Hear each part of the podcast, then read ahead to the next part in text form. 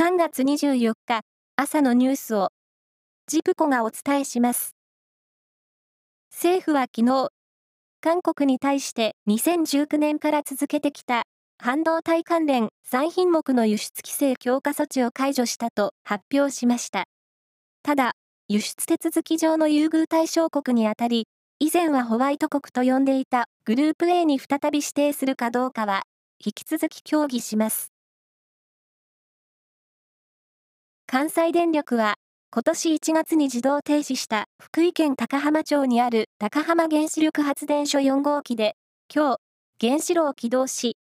明日に営業運転を再開すると発表しました。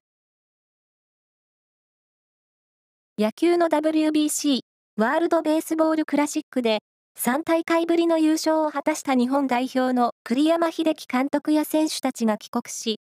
大勢のファンの出迎えを受けました。成田空港の到着ロビーには、およそ1200人のファンが集まったということです。日本で開催されているフィギュアスケートの世界選手権は昨日、男子シングル前半のショートプログラムが行われ、2連覇を目指す宇野昌磨選手が世界最高得点をマークし、首位に立ちました。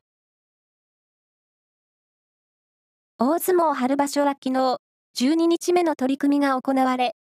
平幕、緑富士は、関脇、若隆景に上手出し投げで敗れ、連敗で2敗目を喫しました。小結、大栄翔は、北勝富士を突き出して10勝目を挙げ、2敗で2人がトップに並びました。江戸時代後期の浮世絵師、葛飾北斎の版画、富岳36景、神奈川沖波浦が、アメリカのニューヨークで競売にかけられ、276万ドル、日本円で、およそ3億6千万円で落札されました。競売会社のクリスティーズによりますと、落札額は、北斎の作品では過去最高額ということです。名古屋市のミニシアター、名演小劇場の通常営業が昨日終了し、半世紀の歴史に幕を下ろしました。新型コロナウイルス流行に伴う観客減少や施設の老朽化に電気代の高騰も重なり、運営を続けるのが難しくなったということで、